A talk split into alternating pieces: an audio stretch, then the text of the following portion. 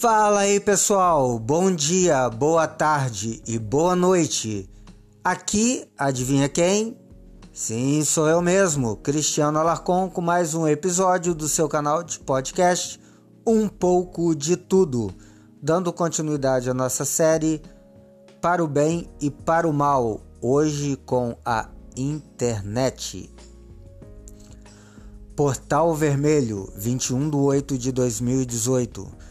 Nos últimos 11 anos, quase 4 milhões de denúncias relacionadas a crimes de ódio na internet foram recebidas pela Central Nacional de Denúncias de Crimes Cibernéticos.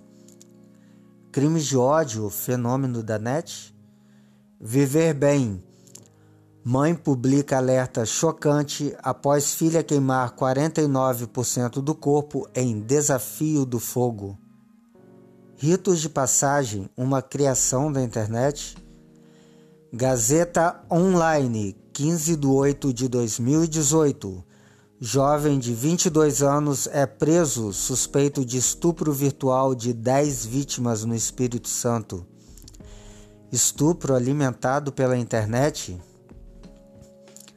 Hoje em dia, 21 de 8 de 2018. Empresas reféns Novo golpe virtual impõe resgate para reaver dados sequestrados. Segurança corporativa ameaçada pela internet. Exame 20 de 8 de 2018. Pesquisa a importância da internet para o agronegócio. Aumento de produtividade proporcionado pela internet. G1 Amazonas, 25 de 7 de 2018.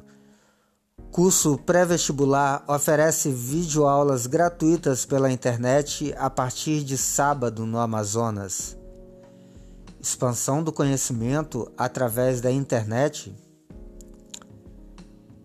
Exame 31 de 7 de 2018. Popularização da internet e de smartphones gera inovação em aplicativos que oferecem serviço delivery, empresas mais eficientes graças à internet. UOL Economia 1 do 8 de 2018. Está desempregado? Internet pode ser a saída para conseguir renda. O pão de cada dia que vem da internet é isso aí, pessoal. Essas são algumas manchetes relacionadas diretamente à internet. E como vimos, essa moeda também tem dois lados. Assim como quase tudo na vida tem o seu lado bom e o seu lado mal. Pode ser usado para o bem ou para o mal.